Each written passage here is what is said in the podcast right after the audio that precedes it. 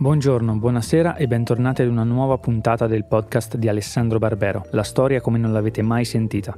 La raccolta indipendente senza scopo di lucro delle lezioni e conferenze del professor Barbero. Io sono Aimone Romizzi dei FASC e questa è una puntata della serie Barbero Riserva, dedicata agli episodi pubblicati qualche anno fa e che meritano di essere riscoperti. Fra pochi giorni, il 16 marzo, ricorre l'anniversario di uno dei più tristi avvenimenti storici del dopoguerra italiano, il rapimento di Aldo Moro. Oggi ascolteremo una lezione del professore registrata durante il Festival della Mente 2017. Il titolo è Una rete di terroristi, il rapimento di Aldo Moro. Buon ascolto.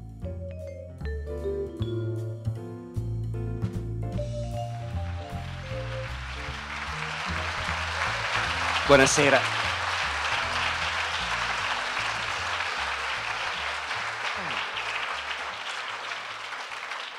Oh, buonasera.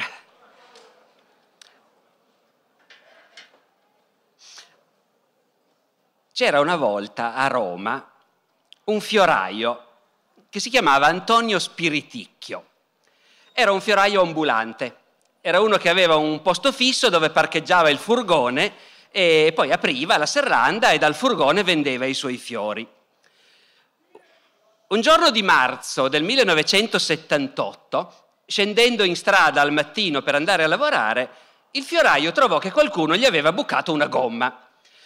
Avrà detto qualche parolaccia, ha cambiato la gomma e alle 9 del mattino era puntuale al lavoro. Un paio di giorni dopo, scendendo al mattino per andare a lavorare, il fioraio trovò che il furgone aveva tutte e quattro le gomme tagliate. Deve aver detto molte parolacce quella mattina. Si è messo lì, ha provato a cambiare le gomme, alla fine ci è riuscito, però niente da fare. Quel mattino al lavoro ha fatto tardi. Era la mattina del 16 marzo 1978 e il luogo dove il fioraio di solito lavorava dal furgone parcheggiato era via Stresa angolo via Mario Fani. Non so se la data e il nome vi ricorderebbero qualcosa se non fosse che sapete qual è l'argomento del nostro incontro di stasera. Quello era il giorno in cui le Brigate Rosse avevano progettato di rapire Aldo Moro e l'angolo tra via Stresa e via Mario Fani è il punto preciso in cui avevano deciso di bloccare le macchine di Moro e rapirlo. Per cui al processo delle BR in seguito venne fuori che loro, studiando la scena dell'agguato, eh, si erano accorti che il fioraio stava proprio nel punto in cui si sarebbe fermata la macchina di Moro e soprattutto quella dietro della scorta. Il fioraio si sarebbe trovato nella linea di tiro del gruppo di fuoco che doveva sterminare la scorta. E i brigatisti non avevano voglia di fare vittime inutili Perciò avevano deciso che quel mattino il fioraio non doveva esserci. Avevano fatto una prova generale qualche giorno prima tagliandogli una gomma. Niente, quello alle nove era lì lo stesso. Allora il giorno dell'agguato hanno deciso di andarci giù pesanti. Gli hanno tagliato tutte e quattro le gomme. Mario Moretti racconterà poi, o meglio racconterà, dirà, capite in che situazione eravamo?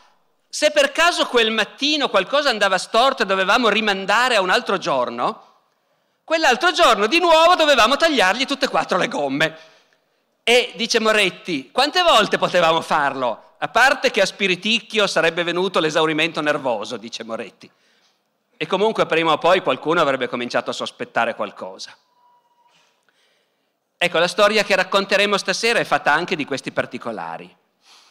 Ha scritto uno storico che si è occupato a lungo del caso Moro, che studiare questa pagina di storia italiana significa immergersi in una dimensione orribile, fatta quasi esclusivamente di morti ammazzati e di menzogne. È vero, però è anche vero che ricostruire questa vicenda, cioè come le BR hanno progettato ed eseguito il rapimento di Moro, perché questo è il tema di stasera, vuol dire anche scoprire tante cose inaspettate, tanti dettagli inattesi su cosa voleva dire essere una rete clandestina di terroristi e preparare un attentato nell'Italia degli anni 70. Oh, è il caso di fare una premessa anche oggi, facciamola. Eh, io cercherò di raccontarvi dei fatti accertati. I fatti accertati, indiscussi, permettono di ricostruire quasi tutta la dinamica del rapimento di Moro.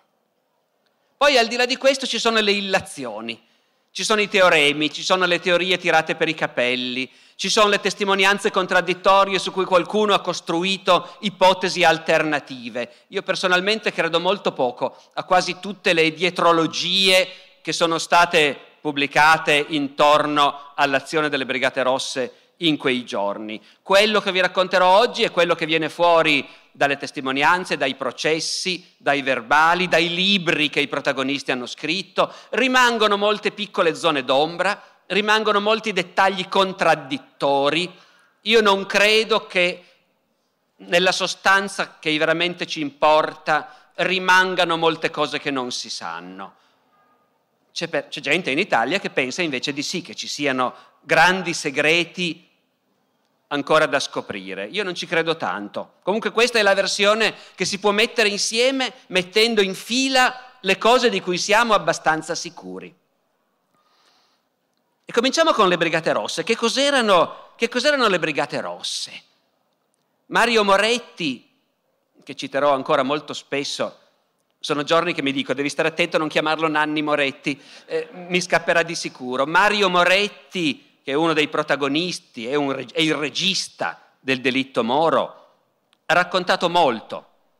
Ovviamente ha raccontato quello che voleva lui. Non dobbiamo pensare che la sua testimonianza sia candida, come non sono candide le testimonianze di ministri dell'interno o di generali dei carabinieri. Ma comunque Mario Moretti ha raccontato molto e secondo lui le BR erano un'avanguardia ristrettissima erano in pochi, molto pochi, però in fabbrica avevano un vasto consenso, Moretti è sicuro. Erano pochi perché avevano deciso che i militanti, i regolari come li chiamavano loro, che è un termine militare, è interessante questo, le Brigate Rosse usano una terminologia militare, si sentono un esercito. I regolari è stato deciso che vivranno in totale clandestinità nomi falsi, documenti falsi. Ovviamente questa è una cosa complessa, perciò i regolari sono molto pochi, qualche decina al massimo in ognuna delle grandi città in cui le BR sono presenti, però hanno una vasta rete di fiancheggiatori. Ci sono un sacco di compagni che vivono la loro vita normale alla luce del sole, ma in segreto guardano con simpatia le BR e quando possono danno una mano. Le BR sono organizzate, come ci ricordiamo da quei tempi, in colonne, è un altro termine militare. In ogni città l'organizzazione delle BR si chiama la colonna romana, la colonna genovese. Ogni colonna è completamente autonoma, risponde sia a un esecutivo centrale, ma non sa niente delle altre colonne. E questo è un principio fondamentale per sopravvivere in clandestinità. Meno sai e meno racconterai quando ti arresteranno. Si chiama la compartimentazione. Le colonne nascono in una città quando si è sicuri che in quella città c'è un terreno favorevole, anzi, raccontano loro, quando da quella città ci mandavano a chiamare, quando c'è una rete di gente che ci guarda con simpatia, così fitta che riescono a trovarci, riescono a contattarci, ci chiedono di andare lì, allora noi mandavamo dei compagni in città e verificavamo se era possibile mettere in piedi una nuova colonna. La colonna romana, che è quella che gestisce il delitto Moro, e cioè l'azione più eclatante delle BR, non è una delle più forti. La forza delle BR stava nelle grandi città industriali, a Milano, a Torino, a Genova, Mario Moretti sostiene che anche a Roma in realtà una certa forza alla fine l'avevano. Anche a Roma c'era qualche fabbrica. Moretti dice c'era una fabbrica dove avevamo un nucleo, una brigata, dicono loro, eh, una fabbrica di Pomezia. Altri nuclei erano in posti, come dire, che sono più quelli che ci potremmo aspettare in una grande città come Roma, alla SIP, negli ospedali, e poi nuclei nei quartieri popolari, nelle borgate, al Tiburtino, a Centocelle, a Primavalle. Moretti racconta che le BR a Roma in realtà erano forti. Altri brigatisti hanno raccontato una storia un po' diversa. In particolare c'è un testimone importantissimo, eh, Valerio Morucci. Bisogna stare attenti a non confonderli, Moretti e Morucci. Morucci saranno tutti e due in via Fani al momento dell'agguato a Moro, però, però poi le loro strade si sono divise. Morucci si è dissociato ed è molto critico nei confronti di quel periodo, Moretti molto meno. E dunque Morucci dice, Moretti esagera, non è mica vero che le Brigate Rosse erano forti a Roma, erano quattro gatti.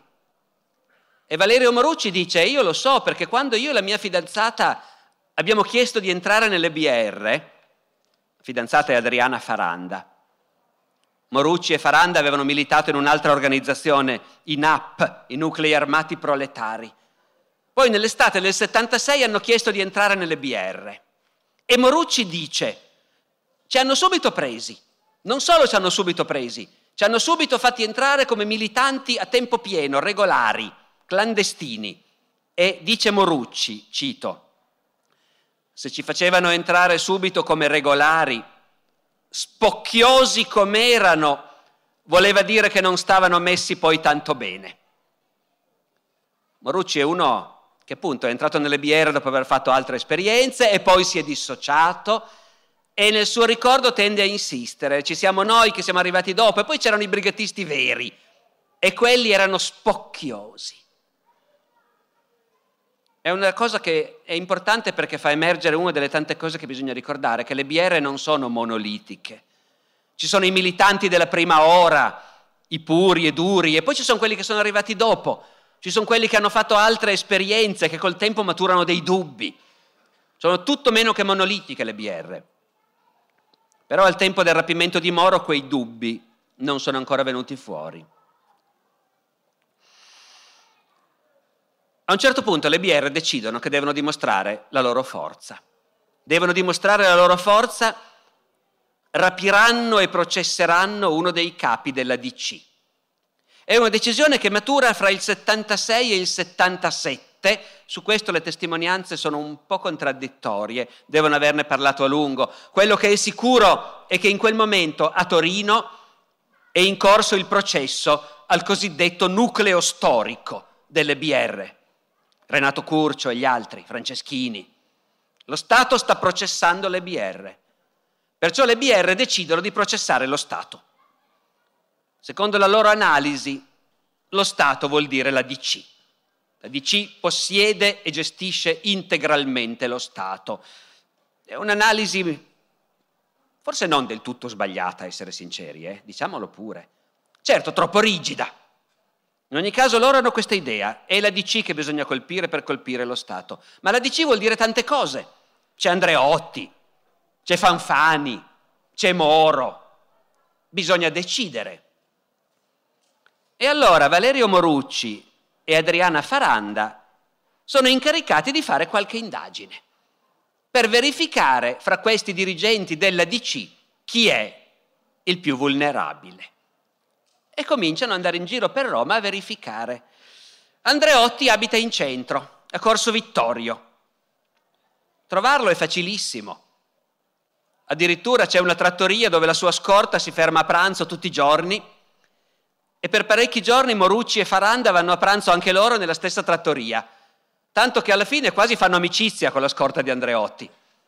Quando si trovano lì a pranzo si fanno segno col capo entrando una volta viene a pranzo lì con loro anche Mario Moretti, il quale si mette le mani nei capelli quando si accorge che loro si salutano con la scorta di Andreotti. Però Andreotti, anche se è facile da trovare, è difficile da portare via. Abita in centro, a Roma. Le strade sono strette. Bloccare il centro è facilissimo. I controlli di polizia, siamo nel 78, vi ricordate quanti ce n'erano? Anche prima del rapimento Moro. I controlli di polizia sono fittissimi. Insomma, eh, Andreotti non va bene. C'è Fanfani, andiamo a vedere. Hanno un indirizzo di Fanfani al trionfale. Morucci e la Faranda vanno a vedere a quell'indirizzo, suonano il campanello, Fanfani no, non abita qui.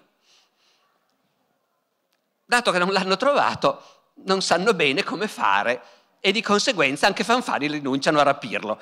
Eh, questa è un'altra cosa che vale la pena di ricordarci, le BR non sono mica dei superuomini, sono una coppia di fidanzati in questo caso, Morucci di 29 anni e Faranda di 27, che vanno a vedere su un citofono se c'è scritto Fanfani.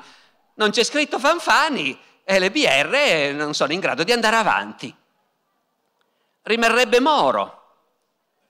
E in una riunione uno dei brigatisti dice, sapete, io, questo è Franco Bonisoli, detto il Rossino, che sarà nel gruppo di fuoco dell'attacco a Moro e che è uno dei capi delle BR, sta nell'esecutivo. Franco Bonisoli dice, sapete, io un po' di tempo fa, un mattino, eh, passavo davanti alla chiesa di Santa Chiara alla Camilluccia e ho visto parcheggiate due auto blu.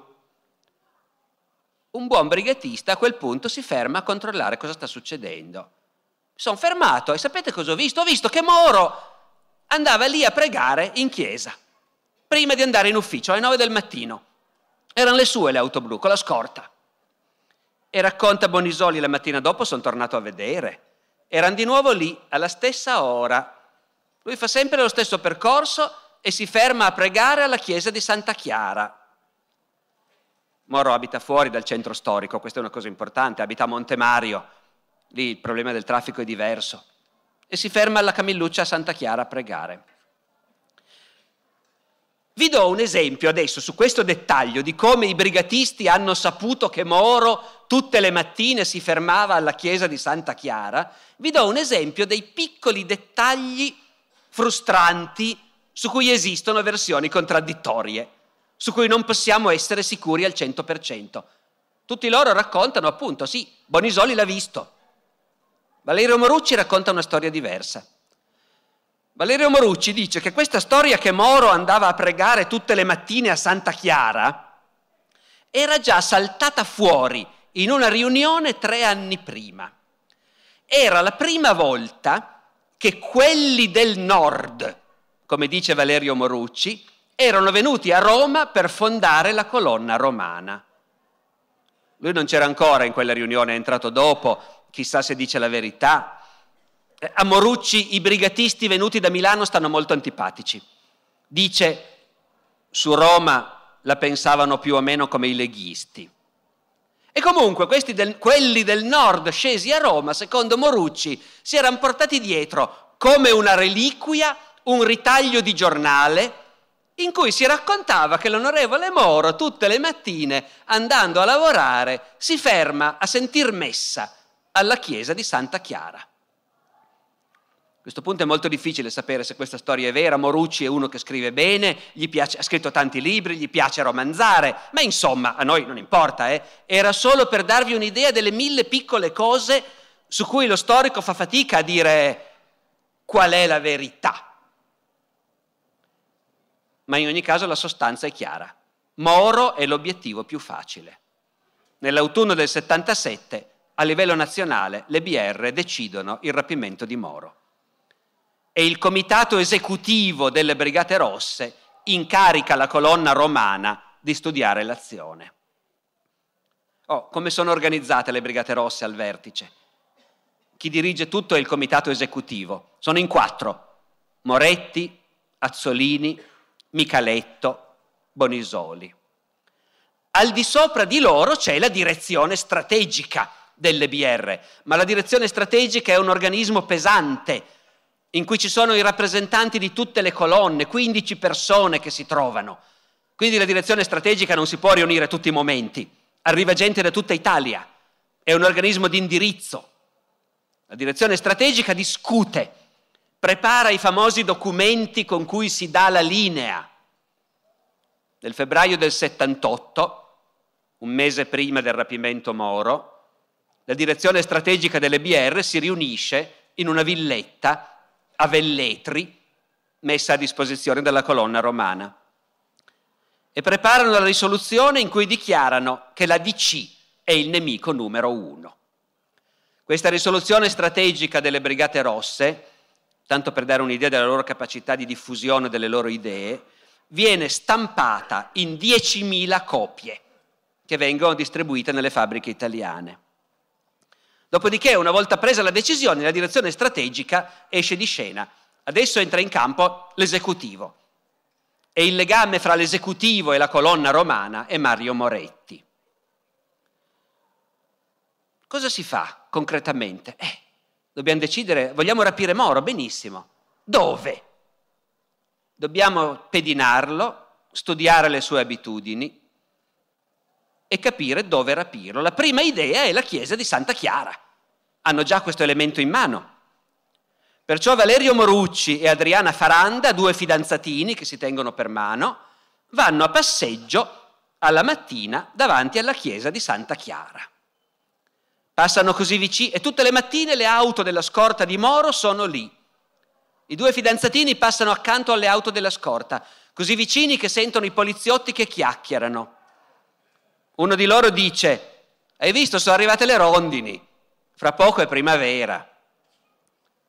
Molti anni dopo Adriana Faranda racconterà a Valerio Morucci che quella frase le è rimasta impressa e che le provoca ancora un groppo in gola, perché loro stanno passando accanto a quei poliziotti e devono decidere come rapire Moro e quanta gente bisognerà ammazzare. La chiesa di Santa Chiara per un po' sembra un luogo ideale, perché Moro entra, va al primo banco a pregare, sui cinque uomini di scorta solo due entrano e si fermano all'ingresso della chiesa, gli altri tre restano fuori. Per cui, insomma, se entriamo in forze possiamo immobilizzare i due poliziotti che sono entrati, non c'è bisogno di sparare, prendiamo Moro, lo portiamo fuori. Da dove? C'è un'uscita laterale della chiesa di Santa Chiara. Morucci va, viene in quella chiesa come fosse a casa sua alla fine, se la studia in tutti gli angoli, è convinto che si può fare. Solo che quell'uscita laterale della chiesa, da lì si vede un'edicola che c'è sulla strada, quindi dall'edicola si vede l'uscita, e tutte le mattine i poliziotti della scorta che restano fuori a un certo punto vanno a comprare il giornale all'edicola. E quindi non andrebbe tanto bene, ma poi viene fuori un'altra cosa, che l'uscita laterale dà sul cortile di una scuola. È il cortile di una scuola e alle nove del mattino è il momento in cui entrano ed escono i bambini e le mamme. Quando si discute di questo all'esecutivo si dice no, non si può fare. Noi non ci mettiamo a rapire Moro e portarlo fuori in mezzo alle mamme e ai bambini col rischio che la scorta reagisca e che comincia una sparatoria. Non se ne parla neanche. Allora, allora dove andiamo a prenderlo? Moro insegna all'università. Vanno a vedere all'università, studiare i suoi orari, le aule, ci va Antonio Savasta, che poi sarà uno dei famosi pentiti delle Brigate Rosse. Segue Moro, va a lezione, prende i tempi, poi torna e dice no ragazzi non si può mica fare. Primo, lì è sempre pieno di studenti, è sempre pieno di gente. Secondo, e questo è interessante, in quel luogo pericoloso che è l'università, in mezzo a quella gente pericolosa che sono gli studenti, i poliziotti della scorta di Moro sono sul chi vive attentissimi col dito sul grilletto. Quindi quello è l'ultimo posto dove si può andarlo a prendere. E allora c'è un'unica soluzione, bisogna prenderlo per strada, bisogna bloccare le auto a un certo punto e portarlo via. Certo in quel caso bisognerà uccidere la scorta. Tutto questo avviene ad opera di un gruppetto ristrettissimo una decina di militanti, non sono mica di più la colonna romana delle Brigate Rosse. Una decina di militanti che vivono, come dicevamo, in clandestinità. Vivere in clandestinità non è facile. La prima difficoltà è che ci vogliono i documenti falsi. Ci sono controlli continui in Italia in quegli anni. Devi avere le carte a posto e devi averne tante. Mario Moretti ha raccontato Sapete quanti documenti falsi ci vogliono per venire via puliti se ti fermano su una macchina rubata? Ce ne vogliono otto. Se non li hai, è meglio girare in tram, altrimenti non duri neanche tre giorni. Dunque ci vogliono i documenti falsi e bisogna fabbricarli, così come si fabbricano le targhe false per le macchine che vengono rubate. Ci vogliono officine, tipografie, e operai capaci. E ci sono.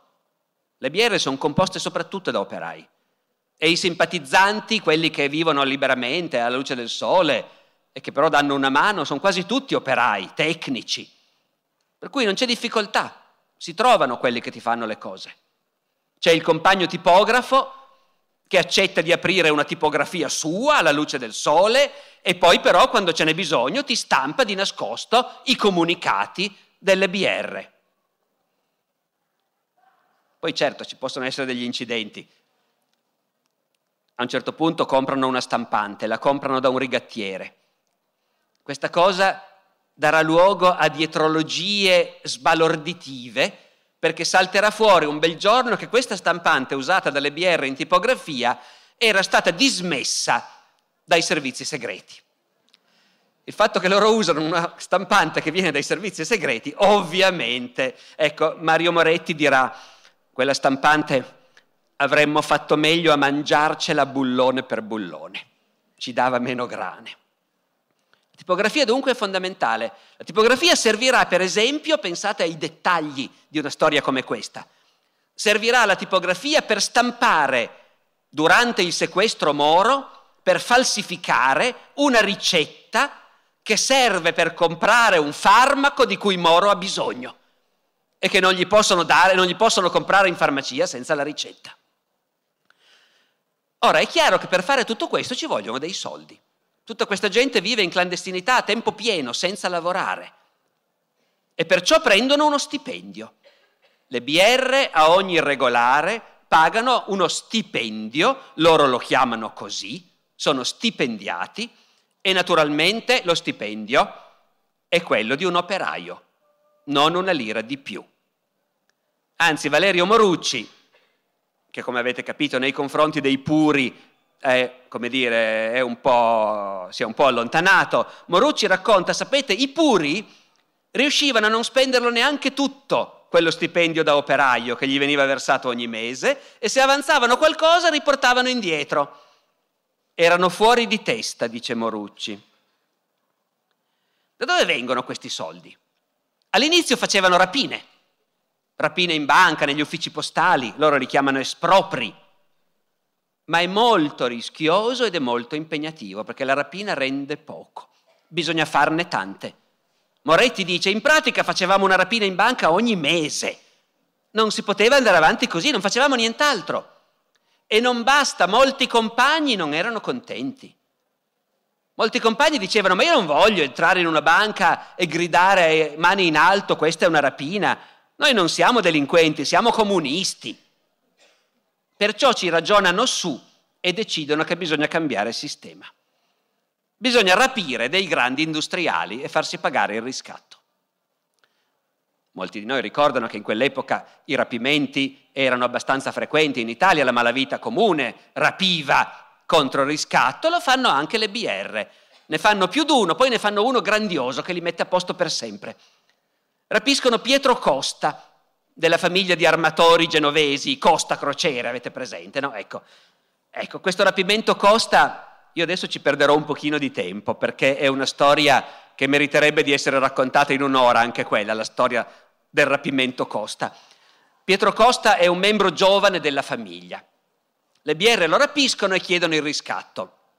I Costa, armatori genovesi, vecchi a scuola, cominciano a negoziare negoziano per tre mesi, sempre, costringendo le BR ad abbassare progressivamente la richiesta del riscatto. Quando la cifra chiesta dalle BR coincide con l'importo dell'assicurazione, i costa pagano.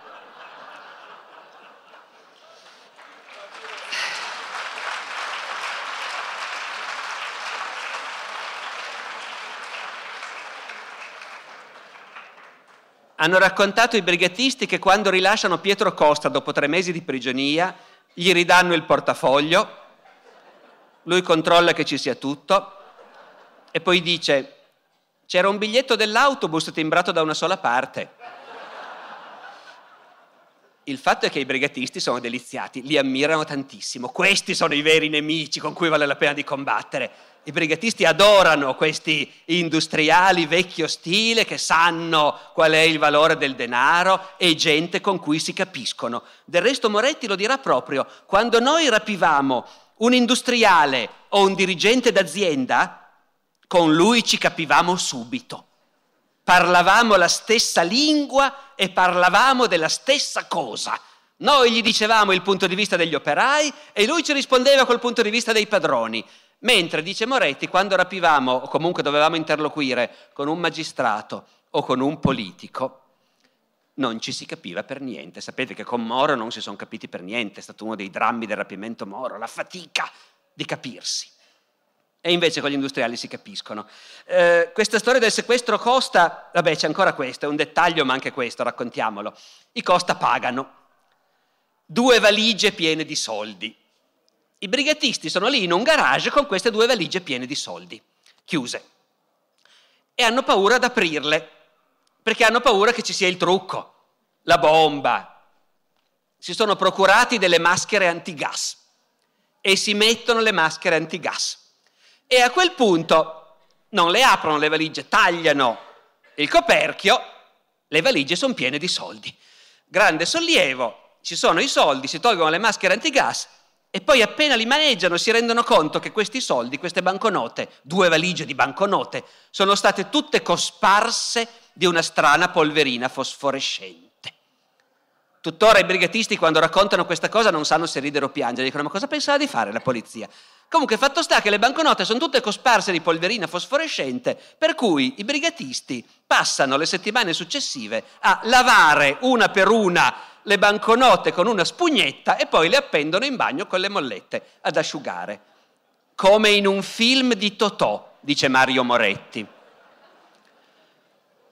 Il sequestro costa rende un miliardo e mezzo di lire, che basta a mantenere le BR per quattro anni. Tutti i soldi sono presi in consegna dal comitato esecutivo, che li distribuisce alle varie colonne secondo il bisogno. Il comitato esecutivo tiene i conti e in teoria ogni militante ha il diritto di chiedere di vedere i conti. Moretti dice non è mai successo, dei soldi non fregava niente a nessuno e credo che possiamo anche credergli su questo. Uno degli usi principali dei soldi consiste nel pagarsi degli alloggi. Bisogna affittare degli alloggi. Capite? Chi vive in clandestinità, il punto debole è la casa. E fra l'altro lo Stato lo sa e cerca di stringere proprio sulla casa. Subito prima del sequestro Moro passa una nuova legge secondo cui il padrone di casa che affitta un alloggio deve comunicarlo alla polizia con i dati dei documenti dell'inquilino. Ora, le Brigate Rosse a Roma hanno come sede principale un ufficio in via Chiabrera all'Ostiense, che Valerio Morucci ha preso in affitto sotto falso nome, fingendo di essere un ingegnere che doveva mettere su un'impresa. Quando esce questa legge della segnalazione alla polizia, Morucci si preoccupa. Non è che adesso la padrona di casa viene a chiedermi i documenti, la fotocopia. Com'è, come non è, decide di giocare d'anticipo, telefona alla padrona di casa. Dice, signora, ha visto la nuova legge? La signora non sapeva niente. Morucci le spiega, c'è la nuova legge, dovrebbe compilare dei moduli, portarli alla polizia. Oh, no. Ma guardi signora, se vuole venga qua un momento, ne parliamo. La padrona di casa va a casa da Morucci, a via Chiabrera. Morucci le dice, guardi signora, ho controllato bene, la legge non è retroattiva, quindi noi siamo a posto. Però se lei vuole essere proprio tranquilla, se vuole compilare i moduli, li ho già presi. Ma no, dice la padrona di casa, ma si immagini, lei è una così brava persona, e dice la padrona di casa, non sa chi c'era qui prima di lei. C'erano due studenti calabresi. Avevano perfino una bandiera con la falce e il martello appesa al muro. Secondo me erano delle brigate rosse.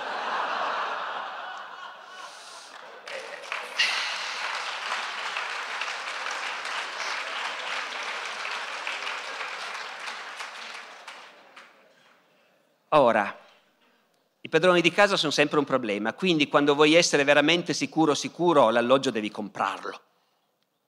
L'alloggio in cui sequestrare Moro lo comprano Appena deciso il rapimento, Mario Moretti cerca un alloggio da comprare con i soldi del sequestro Costa.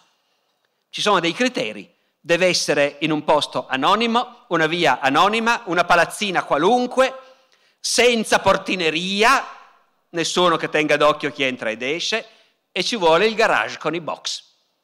Con i box da cui si possa salire all'alloggio rapidamente senza farsi vedere.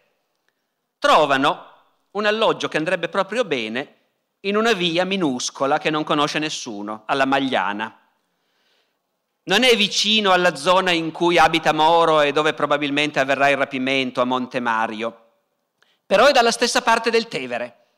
E questo è fondamentale. Quando hai Moro nel bagagliaio non puoi rimanere bloccato in un ingorgo al ponte. La via si chiama via Montalcini.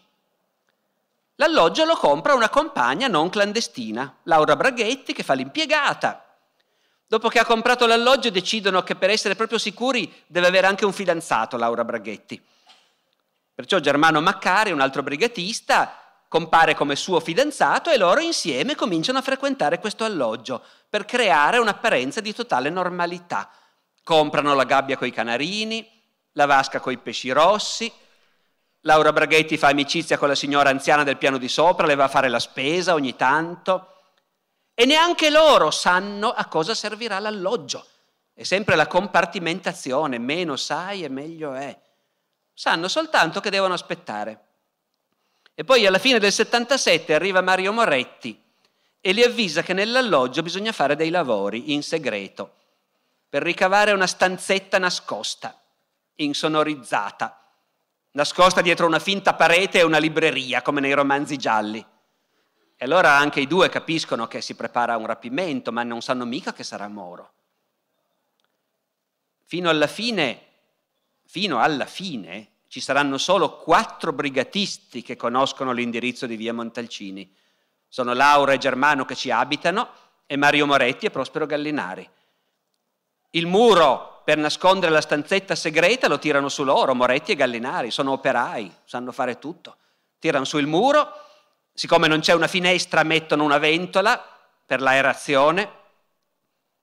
Poi problemi ce ne sono sempre. La prima notte che Moro rimane prigioniero lì, si accorgono che la ventola fa un rumore bestiale, di notte crea sospetti. Perciò fanno un accordo con Moro. Loro ogni sera terranno aperta la porta per mezz'ora per cambiare l'aria e Moro si impegna in quella mezz'ora a non fare rumore. Beh, ma così siamo andati avanti, chiaramente, no? Il rapimento non è ancora avvenuto. Devono ancora decidere dove esattamente rapirlo. Perciò studiano il percorso che Moro fa con le due auto tutte le mattine. Il percorso è sempre lo stesso. Esce di casa prima delle nove, lui abita via del Forte Trionfale, lo dico per i romani, va, fa via Trionfale, via Fani, via Stresa, via della Camilluccia, si ferma alla chiesa di Santa Chiara. Lungo tutto questo percorso c'è un unico stop, via Fani, angolo via Stresa. È una via in salita, dove quindi le macchine rallentano per forza, e in cima c'è lo stop. Da una parte della strada c'è un bar, ma è chiuso per fortuna perché è fallito. Dall'altra parte lavora il fioraio, ma quella mattina il fioraio non ci sarà calcolano quanta gente ci vuole. Questo è un altro degli aspetti su cui non siamo sicurissimi, oh, anzi, premessa. Saprete sicuramente che proprio su quanta e quale gente ha partecipato all'agguato le dietrologie non si sono mai fermate. C'erano i tedeschi dell'est, il KGB, i palestinesi, i marziani, ogni sorta di cose. Non sappiamo esattamente quanta gente c'era, ma in realtà io sono abbastanza sicuro che non c'erano né i tedeschi dell'est, né gli israeliani, né i palestinesi. C'erano 11 brigatisti di sicuro. Poi non si può escludere che uno o due siano sfuggiti e che i compagni non li abbiano mai denunciati, per cui ma sono quelli fondamentalmente. 11 ne conosciamo di sicuro, di cui tre donne. Mario Moretti ha detto che nelle BR le donne erano importantissime ed assolutamente alla pari con gli uomini e se l'è un po' presa con la stampa maschilista che invece parlava sempre di passionarie o di fidanzatine. Io ricordo anche di aver visto un'intervista a un brigatista, ma non ricordo più chi era, il quale racconta che queste compagne erano veramente delle dure e che siccome in clandestinità ti manca un po' il rapporto con una donna, uno magari avrebbe anche voluto avere una storia con queste compagne, ma non era cosa, ecco. Non era proprio il caso di lasciargli capire che avevi certi pensieri. Undici dunque, ci vogliono tutti. Ci vuole il gruppo di fuoco, ci vogliono gli autisti delle varie automobili, ci vogliono delle vedette, dei gruppi di controllo. 11 uomini e sono troppi. Le Brigate Rosse a Roma non hanno 11 militanti. Perciò ne fanno venire giù due dal nord, uno da Milano e uno da Torino. Vengono giù in treno e ripartiranno in treno un'ora dopo l'agguato. 11. Il più giovane ha 23 anni, il più vecchio ne ha 31. Quelli che devono sparare sono quattro. E sono tutti uomini, che, che ne dica Mario Moretti, però quelli coi mitra sono quattro uomini tra cui Valerio Morucci e Prospero Gallinari. Quel mattino si decide che saranno travestiti da piloti dell'Alitalia. Questa è una cosa che di nuovo ha scatenato dietrologie, perché si è detto, ma perché devono travestirsi da piloti dell'Alitalia? E allora qualcuno ha detto, dovevano essere in divisa perché non si conoscevano c'era il super killer mandato dal Mossad, supponiamo, e siccome non si conoscevano dovevano essere in divisa. I brigatisti hanno detto, ma figuratevi un po', è per un altro motivo che eravamo vestiti da piloti dell'Alitalia. Perché voi immaginate in quel momento, in quel contesto storico, a Roma, quattro giovanotti che se ne stanno fermi all'angolo di una strada. Quanto tempo ci vuole, secondo voi, perché un vicino telefoni alla polizia? E se poi la cosa quel giorno non dovesse andare in porto, dobbiamo tornare lì il giorno dopo? Invece quattro piloti dell'Alitalia, tutti li vedono e nessuno li nota. Pensano che stiano aspettando il pulmino dell'aeroporto. Poi ci sono anche altri particolari. L'impermeabile del pilota dell'Alitalia nasconde benissimo il giubbotto antiproiettile. I quattro hanno il giubbotto antiproiettile. E nel borsone dell'Alitalia ci sta il mitra. Poi naturalmente ci sono anche i problemi imprevisti, perché quella mattina, pochi minuti prima che arrivi la macchina di Moro, i quattro piloti dell'Alitalia sono lì all'angolo della strada, arriva una signora, li vede e avrebbe giusto bisogno di alcune informazioni su dei voli. Perciò va lì e comincia a chiedere. E i quattro fanno una gran fatica a liberarsi della signora. Quanto alle armi invece non sono un problema, o meglio, lo sono, ma non procurarsele, procurarsele è uno scherzo. Ancora Moretti. Cosa credete? Le armi girano sul mercato come la Coca-Cola.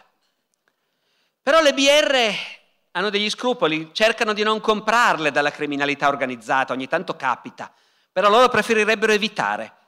Preferiscono rubarle, oppure si stampano dei permessi e vanno in armeria e le comprano regolarmente.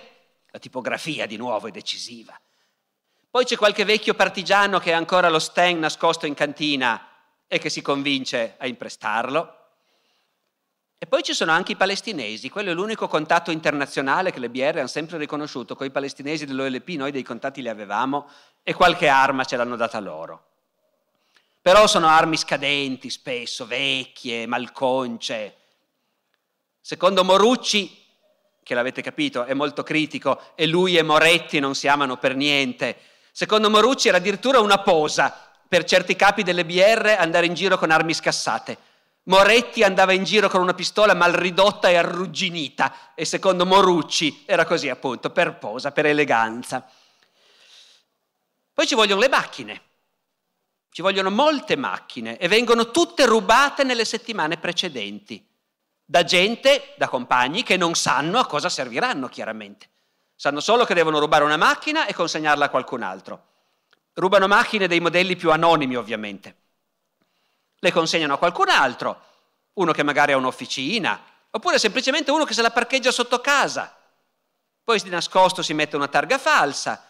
Chi ha la macchina in consegna dopo qualche giorno la sposta in un'altra via per non dare nell'occhio. L'importante è che quel giorno ogni macchina sia al posto giusto e l'autista la possa prendere in consegna. Fra le macchine rubate nelle settimane precedenti c'è anche la famosa R4 rossa, in cui sarà poi trovato molto tempo dopo il cadavere di Moro.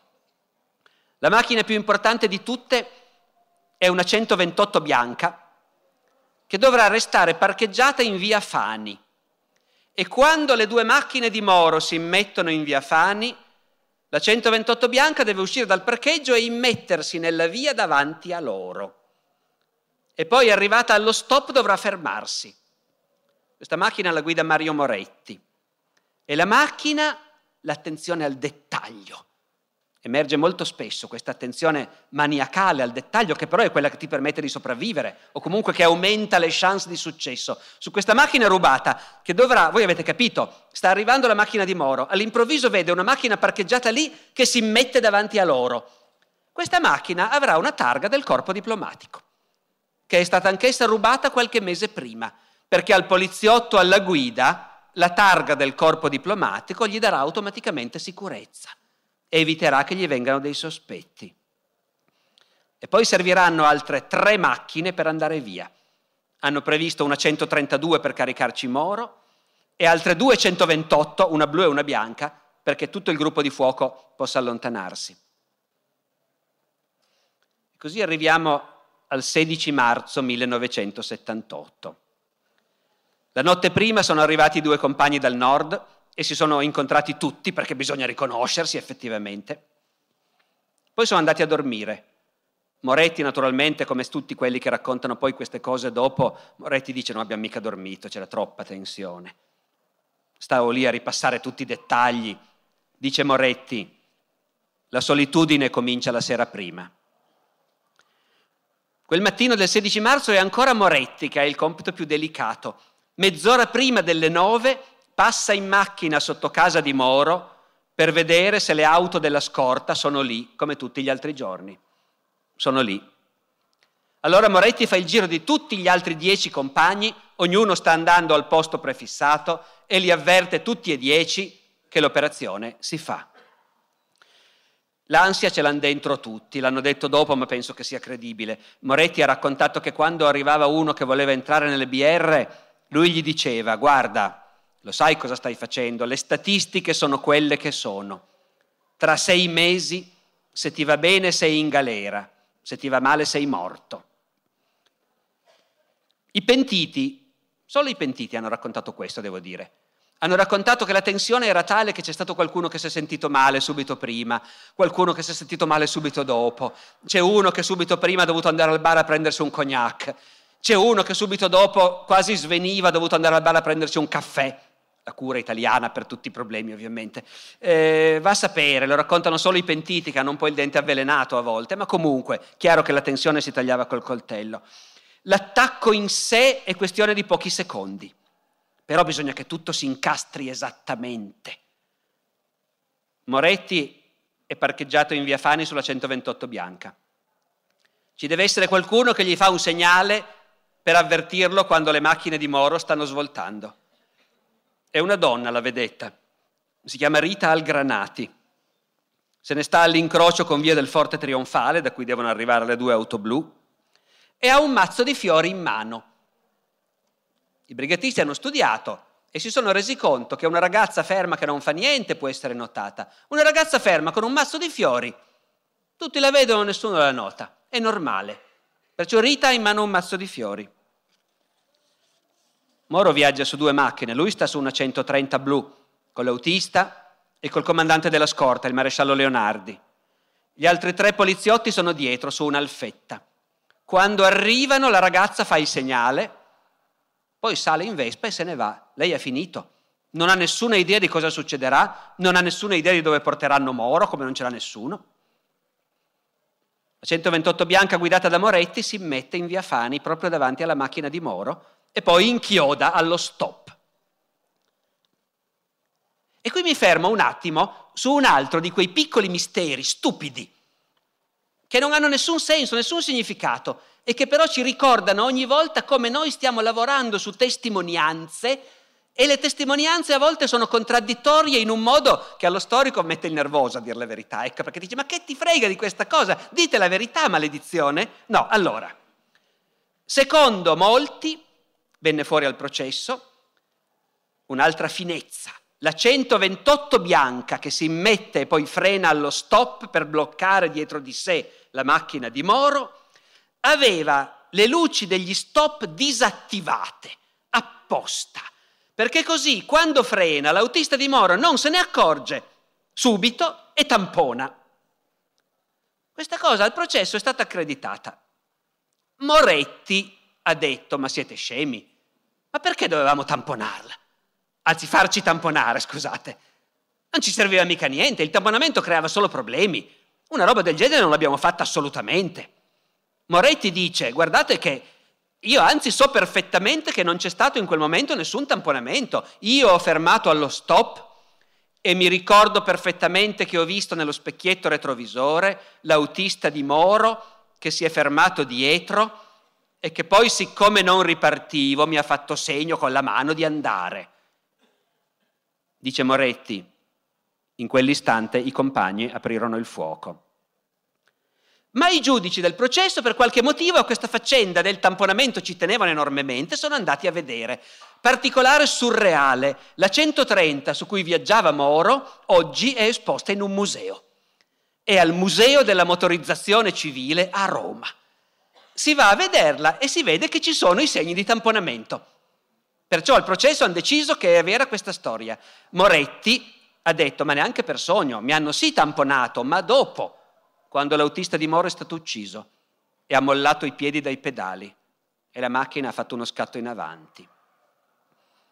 Di nuovo, come capite, non credo che possa dipendere il destino di qualcuno da questo particolare. Non si capisce perché neanche queste cose si riesce a metterle in chiaro. Poi il resto invece si sa abbastanza bene, tutto sommato. Sono in quattro, tutti dallo stesso lato del marciapiede, ovviamente, i quattro aviatori. Anche lì mille dietrologie sostengono che in base alle traiettorie dovrebbe esserci stato un altro che è sceso dalla 128 bianca di Moretti e ha sparato dall'altra parte. Tutti i brigatisti unanimemente hanno detto ma siete scemi? Ma sapete cosa vuol dire sparare da due parti della stessa strada? È ovvio che quelli che sparavano stavano tutti dalla stessa parte. Nella prima macchina l'autista e il maresciallo Leonardi sono seduti davanti, Moro è dietro. È abbastanza facile non colpirlo. Anche per i brigatisti che non sono affatto dei tiratori scelti. Questa è una cosa che di nuovo è il caso di sottolineare perché molti di noi si ricorderanno le formule che circolavano allora, la geometrica potenza del gruppo di fuoco delle BR. Tutte le testimonianze ci hanno detto il contrario. Noi non sparavamo quasi mai, dice Moretti. Io avrò sparato due volte in vita mia col mitra. Come si fa, secondo voi, a allenarsi all'uso del mitra? Dov'è che trovi il posto dove puoi allenarti a usare un mitra? Perciò, dice Moretti, noi eravamo dei principianti, dei dilettanti e i nostri mitra facevano schifo. Su quattro, due si sono inceppati durante l'azione. Solo che anche la scorta è armata male. Il maresciallo Leonardi ha la pistola in un borsello sotto il sedile. L'autista ha la pistola in un borsello nel cruscotto. L'unico mitra in dotazione è nel bagagliaio dell'alfetta. Lo trovano i brigatisti quando, in quei pochi secondi dopo aver trascinato Moro nella macchina, eh, frugano ancora le due macchine alla ricerca delle borse di Moro. Altro aspetto che come sapete darà poi luogo a infinite discussioni, sono saltate fuori tutte le borse di Moro oppure no, chi le ha prese, chi le ha nascoste. Fatto sta che i brigatisti le cercano, non le trovano tutte, però nel cofano trovano questo mitra e se lo prendono ovviamente. Il pentito Patrizio Peci dirà poi, il mitra che abbiamo preso alla scorta di Moro era arrugginito, quasi inutilizzabile. Del resto lo dirà anche Moro che durante la prigionia, come sapete, scrive, scrive tante lettere. Il 4 aprile dalla prigionia Moro scrive a Zaccagnini, se la scorta non fosse stata per ragioni amministrative del tutto al di sotto delle esigenze della situazione, io forse non sarei qui. Due mitra su quattro dei brigatisti si inceppano e uno dei poliziotti della seconda macchina riesce a scendere, a tirar fuori la pistola e comincia a sparare. Si chiama Raffaele Iozzino Ovviamente tutti lo prendono di mira. Alme- I due brigatisti che hanno ancora il mitra, gli altri con le pistole. Raffaele Iozzino è crivellato da 17 colpi. Secondo le perizie sono sparati 91 colpi in tutto, di cui 45 colpiscono i cinque uomini della scorta. Uno degli agenti è ancora vivo, in realtà morirà all'ospedale, ma insomma possiamo dire che la scorta è stata sterminata. A quel punto Mario Moretti tira fuori Moro dal sedile posteriore. Gli hanno chiesto se Moro ha reagito. Ma no, dice Moretti, non ha detto una parola. Eravamo sotto shock anche noi, figuriamoci lui. Lo caricano sulla 132 che intanto è arrivata da via Stresa e se ne vanno con quella e con le altre macchine. Quattro macchine in tutto. Oh, prima di lasciare l'angolo tra via Stresa e via Fani, un dettaglio che io non conoscevo e che ho trovato incredibile, anche se irrilevante. Fra tutte le persone che abitano lì e che sentendo sparare si affacciano alla finestra, c'è l'onorevole Pino Rauti neofascista, estremista, famosissimo all'epoca, che abita lì, in via Stresa. E quel mattino si affaccia e vede le macchine che ripartono e i morti per terra. Non vuol dire niente, però è una di quelle cose, di quei dettagli che ti, così, che ti lasciano stupefatto. Le macchine filano tutte, sono tre, ma se neanche una quarta. Hanno previsto una macchina di copertura che si mette in testa alla colonna. Filano via alla massima velocità, quattro macchine una dietro l'altra. Gli hanno detto, ma è non farvi vedere? E Moretti ha risposto, ma figurati, in quel momento non era importante non farsi notare. La sparatoria si sente a un chilometro. L'essenziale era andare via di lì in fretta. Si allontanano alla massima velocità, si fermano un po' più in là, a Piazza Madonna del Cenacolo, controllano di esserci tutti. Anche voi controllate l'orologio, giustamente, ma siamo quasi alla fine. A quel punto lì si dividono. I due del nord vanno alla stazione Termini e prendono il treno per tornare a casa. Quasi tutti gli altri filano a casa attaccati alla televisione e alla radio per sentire cosa diranno. Le auto vengono tutte abbandonate, saranno ritrovate nei giorni seguenti. Lì, a Piazza Madonna del Cenacolo, Moro viene trasbordato su un furgone preparato in precedenza. Nel furgone c'è un cassone di legno che hanno fabbricato. Ci può stare un uomo dentro, scomodo. Moretti racconta che quando poi l'hanno tirato fuori dal cassone per portarlo nell'alloggio segreto, a Moro gli hanno chiesto scusa perché il cassone era scomodo. Sono quelle stranezze della natura umana. Comunque il furgone riparte, guida Moretti e davanti c'è un'altra macchina con due compagni di scorta. Fra tutti quanti solo Moretti e Gallinari sanno dove si sta andando. A via Montalcini, ma non subito. C'è tutto un percorso. Si avvicinano alla zona su un percorso calcolato in precedenza per stradine di periferia, quasi di campagna, a un certo punto prendono addirittura una stradina privata, che sulle carte non c'è neanche e che loro hanno individuato in precedenza perlustrando. Questa stradina privata è chiusa da una catena. Loro tagliano la catena con una tronchese e si infilano di lì. La previsione del dettaglio. Hanno una tronchese su ogni veicolo, perché non si sa mai cosa succede, ma chiunque arrivi lì deve poter passare e il calcolo si rivela esatto. Moltissimi testimoni hanno visto filar via le quattro macchine, dal momento in cui prendono questa stradina nessuno li ha più visti. Lungo il percorso hanno addirittura parcheggiato un'altra macchina rubata con un autista che sta lì solo nel caso che ci sia bisogno di qualcosa. Invece non c'è bisogno di niente.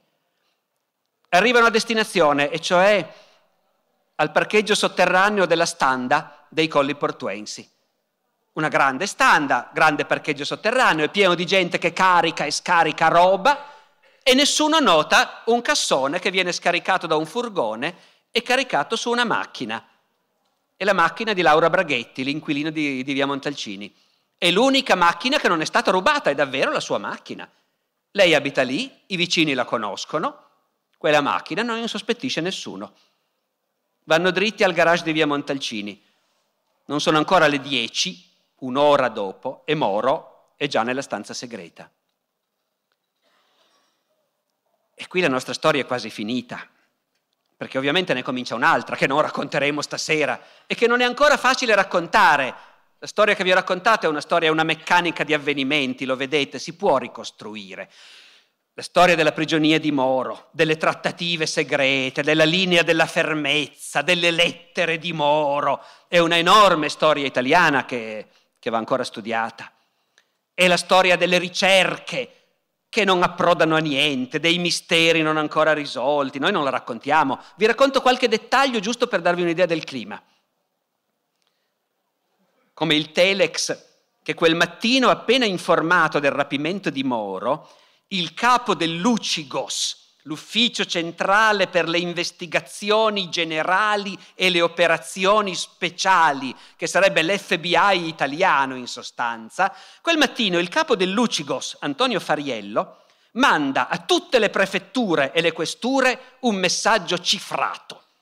Attuare immediatamente il piano zero. In tutte le prefetture e le questure d'Italia si grattano la testa. Cos'è il piano zero? vanno a vedere nei cassetti, vanno a vedere in cassaforte. Piano zero nessuno sa cosa sia. L'unica questura dove sanno cos'è è la questura di Sassari, dove fino a poco tempo prima era questore il dottor Fariello, adesso capo dell'Ucigos, il quale a Sassari aveva trovato in cassaforte un piano di mobilitazione delle forze dell'ordine di Sassari in caso di sequestro di persona, cosa che come sapete all'epoca in Sardegna avveniva spesso. Dopodiché il dottor Fariello era convinto che il piano zero esistesse in tutte le questure d'Italia, quindi manda quest'ordine.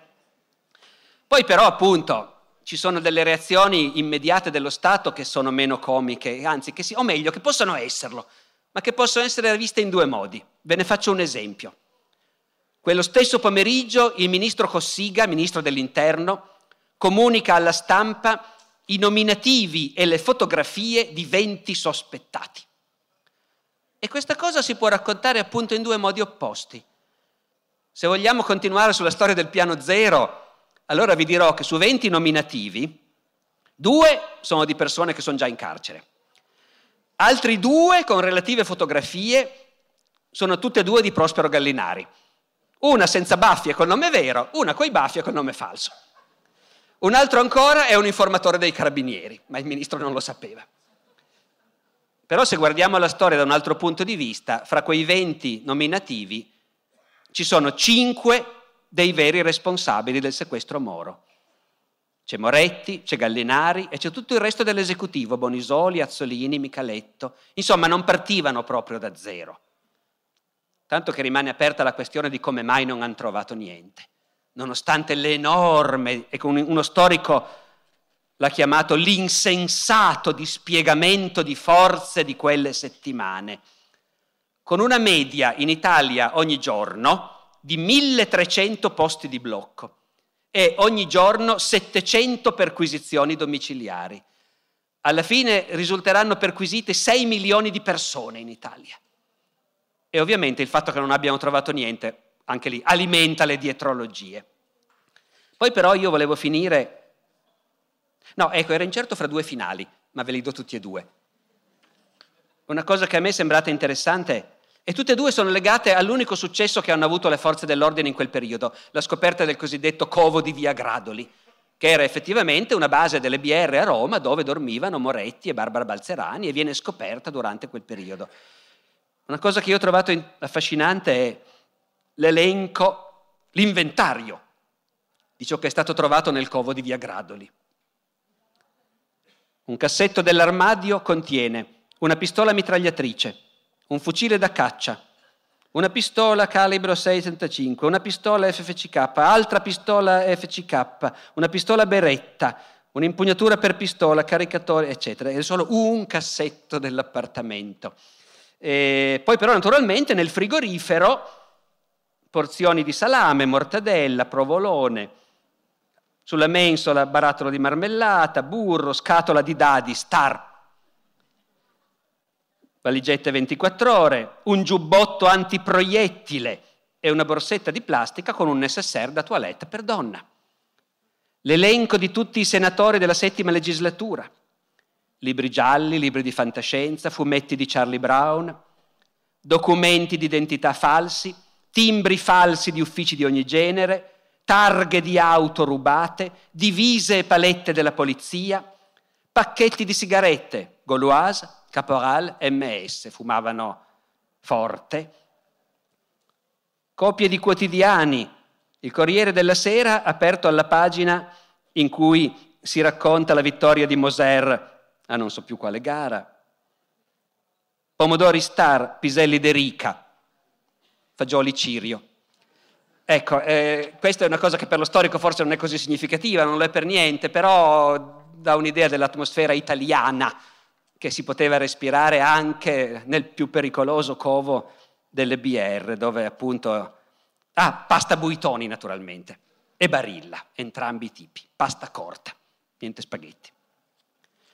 L'altra cosa connessa al covo di Via Gradoli e con cui veramente stavolta finiamo è la storia che, anche qui non so dove ci porta, ma è troppo bella per non raccontarla, della seduta spiritica. È il 2 aprile, domenica. Moro è in mano alle BR, le ricerche continuano frenetiche e in una casa di campagna fuori Bologna si incontrano a passare la domenica un gruppo di amici con le famiglie. Siccome piove, decidono di fare una seduta spiritica e di chiedere agli spiriti dove è nascosto Moro. Non sono degli amici qualunque, sono tutti professori dell'Università di Bologna. Uno di loro si chiama Romano Prodi. Fanno la seduta spiritica, siccome sono tutti cattolici di sinistra, evocano gli spiriti di Don Sturzo e di Giorgio Lapira. Gli chiedono dove si trova Moro e il piattino si muove e forma una parola, Gradoli. Cos'è Gradoli? Cos'è Gradoli? Vanno a vedere. Gradoli è un paesino in provincia di Viterbo. Mettono sul tavolo una carta geografica, il piattino guidato dalla pira si muove e finisce sulla provincia di Viterbo. Ora, questa è già una cosa, se vogliamo, abbastanza bizzarra, ma la cosa più bizzarra è come mai noi sappiamo tutto questo. Perché il giorno dopo il professor Prodi, tornato a Bologna, va alla Digos e racconta di questa seduta spiritica da cui è venuto fuori il nome Gradoli. Il giorno dopo ancora il professor Prodi va a Roma e parla di questa faccenda al capo dell'ufficio stampa della DC. Il capo dell'ufficio stampa della DC va al ministero e ne parla a un collaboratore di Cossiga, ministro dell'interno. Il collaboratore di Cossiga parla della seduta spiritica al capo della polizia, il dottor Parlato, e il giorno dopo il dottor Parlato ordina un rastrellamento al paese di Gradoli, sulla base della seduta spiritica.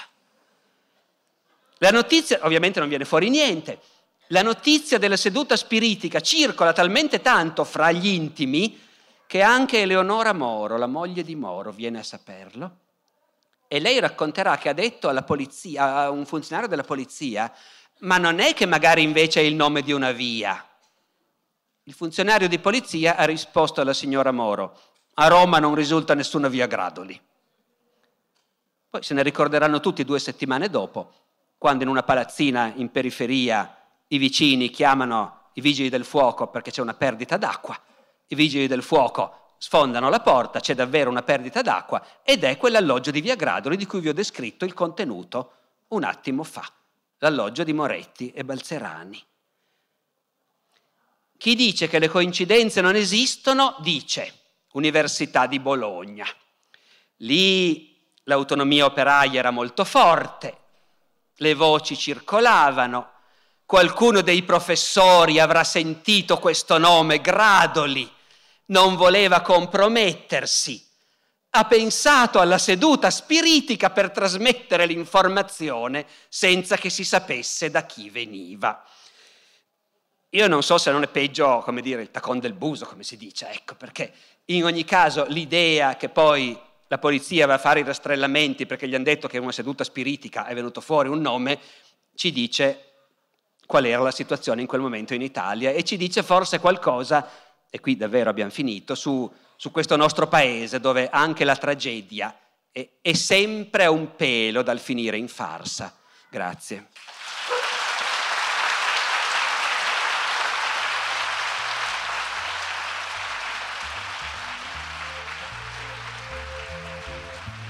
Grazie per aver ascoltato anche questa puntata del podcast di Alessandro Barbero.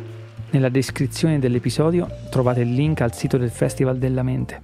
Ringrazio Fabrizio Mele per l'invito e per l'enorme lavoro di condivisione che sta svolgendo tramite questa raccolta. Ed ovviamente ringrazio il professore, che con la sua innata empatia sta dando nuovo lustro comunicativo alla storia recente e passata. Ci sentiamo la prossima settimana con una nuova puntata del podcast. Nel frattempo, alzate il volume e ascoltate un po' di sano rock and roll. Saluti, Aimo.